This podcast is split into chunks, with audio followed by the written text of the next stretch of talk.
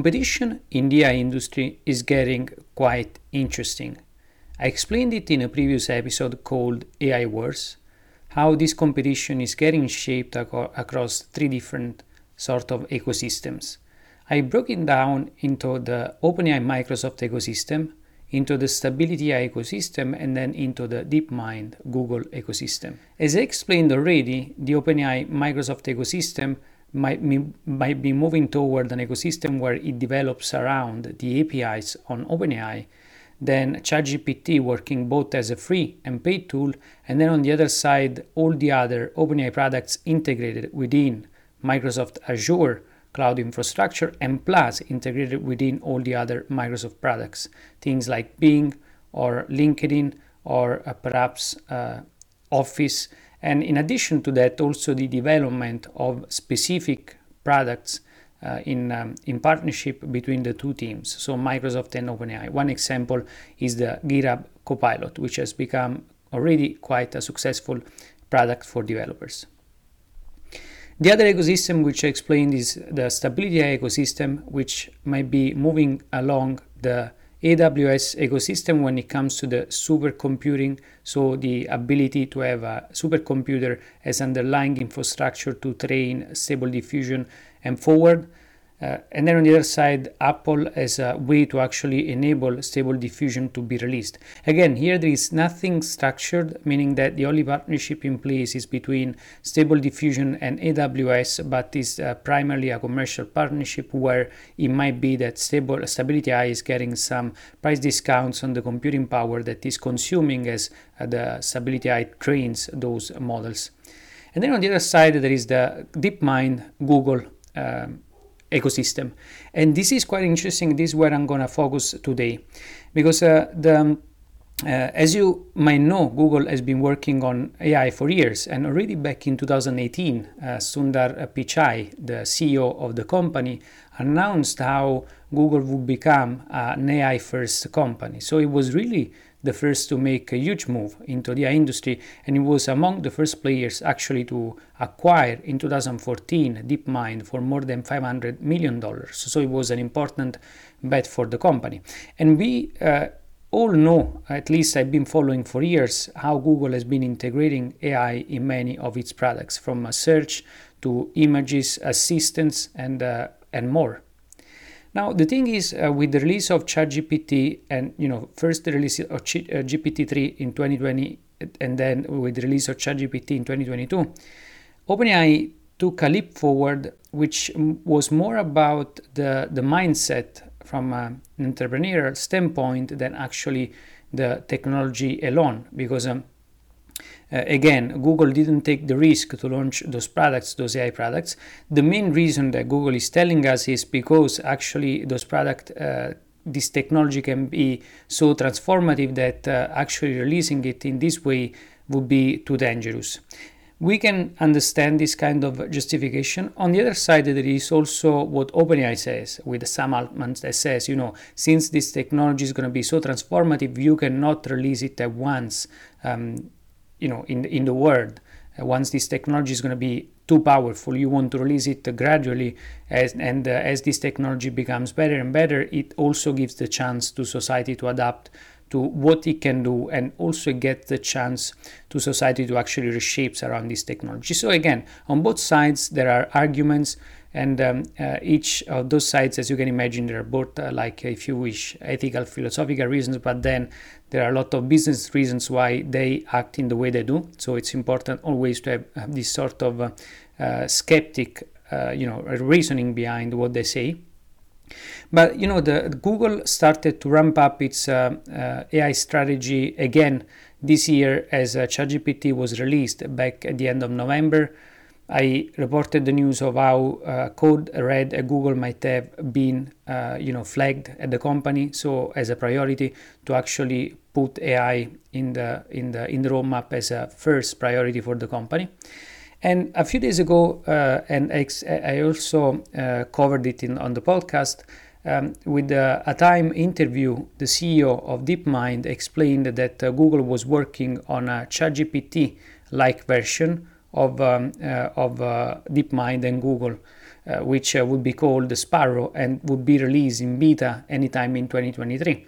And according to the interview with Time, the CEO of DeepMind explained that the reason why they were not going to, they didn't launch yet something like ChatGPT, is because uh, the fear of making, uh, you know, of uh, pushing in the market something that was not um, grounded would be too high. You know, again, we can um, understand that, and um, the, there is, um, it might make sense, uh, and uh, you know, we might uh, think that Google has the technology to actually launch something like ChatGPT already a few months back, or like even probably, you know, a couple of years back, who knows. Uh, especially when it came out the news of um, the that uh, engineer uh, working on the Google language model who actually thought the, the, the, machine was sentient you know now the thing is though uh, going forward uh, what's going on uh, what's the strategy how will this thing work now we know that google is working again on sparrow which is going to be a chat gpt like um, tool but it's going to be more grounded and it's going to be based on uh, citing sources. It might be that this, um, you know, conversational interface might be connected to the web. Who knows? We'll see. Um, and uh, as I explained in a previous episode, um, it may be that Google is looking into ways to actually um, also integrate this uh, into into search so that it becomes also an enhancer and an enabler of the Google business model.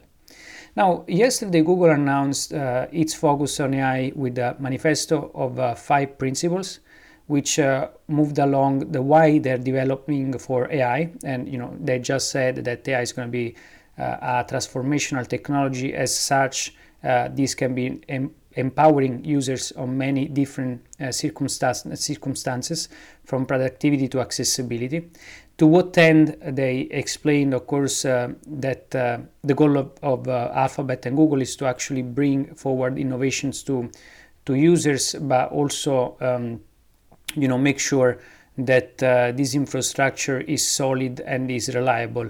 And uh, then also uh, they acknowledged the, the risk and complexity of AI and therefore they put those uh, the, the risk and complexity of AI in terms of, uh, for instance, biases and safety arms uh, and other stuff. Uh, they put it uh, as a priority list for their manifesto, and uh, of course they highlighted their approach to responsible AI. and then, as a last principle, you know, they they said they're tackling AI as a responsible AI, but as a collective approach rather than approach uh, where there is only Google and only Google is uh, knows what's uh, what's right or wrong. Now, uh, the interesting thing uh, on Twitter, Sundar Pichai um, actually emphasized that Google is working on uh, on a set of APIs that will make accessible existing Google products and also new products that Google will be releasing. So giving us a glimpse into also the Google strategy of distributing those products through APIs, which is what OpenAI has been doing. And this is definitely quite interesting because it opens up, um, you know, more possibilities, but also more competition and also more choices for whoever has to build a business on top of AI. Because the main risk today, of course, is you build a business on top of a single API endpoint, like for instance OpenAI, and then there comes uh, a tool later on which is, does exactly what you build, and then your business goes away like that. On the other side, if you have the chance to access multiple APIs, you can build a smart um, integration within your tool which takes into account uh, all the various APIs and therefore is more agnostic, which is what businesses on the market, as small players on the market, can offer compared to tech giants. I mean, you can be agnostic and you can make sure that you offer a solution that goes behind the single player. Now, Google uh, also announced in uh, uh, its blog, and uh, I'm gonna leave everything in the show notes. The, the strategy and all the research that it has been done is quite interesting because it seems this was also a little bit of a it was a, it is a research piece. Of course it's very technical but then on the other side it was also a sort of piece to say um, sort of a you know blog post where Google is trying to say, you know, we were the ones who actually launched and invented the transformer architecture, which let's remember is the architecture that uh, created this whole as part of this whole AI revolution right now. So they explained all the work that Google has been uh, has been doing in the last uh, in the last years. uh, you know, with the transformer architecture, how this has been improved and how this has uh, actually uh, getting ready to to do something which is quite interesting, which is multimodality. As I explained in uh, many of the previous episodes, uh, right now, even when I explain the various business models on the on top of the AI ecosystem, I try to uh, I tend to actually break them uh, down in various categories, like you know language models, image generation, video, and stuff like that as I said, the interesting part is moving forward, those AI players, foundational player, will actually attempt to create a whole ecosystem under a model that can handle multiple modalities, meaning that you're not going to get a model anymore that just handle, handles like text or images or video or whatever, but you're going to get a single model who is able to you know handle all those all those modalities. One of the most interesting aspects that google actually highlighted is that they're working on that. So they're working on a multimodal model that uh, can handle all those modalities. And you know, from a foundational layer standpoint, it's very important to understand that because whoever of those players is going to get there is going to be the one who's going to be gaining a lot of uh, market shares. Because imagine that you are a business on the other side who can plug to APIs that uh, are using, leveraging a general purpose engine with multimodal. For you, building a new tool is going to be much, much simpler because of course you don't need to plug any more various components and various pieces. Imagine the case of you building a tool that uh, uh, combines text, image, or video. Uh, you need to actually uh, wrap up to uh, wrap together a set of APIs and various features to actually make it work and to have a decent result in the future if you have a direct api that gives access to a multimodal model then it's going to be your go-to place to actually build a very specific tool for any a kind of need on the market. So that's why it's very important to understand that. And Google gave us actually a glimpse that is working on that. That's how Google is tackling, uh, you know, its uh, AI strategy going forward.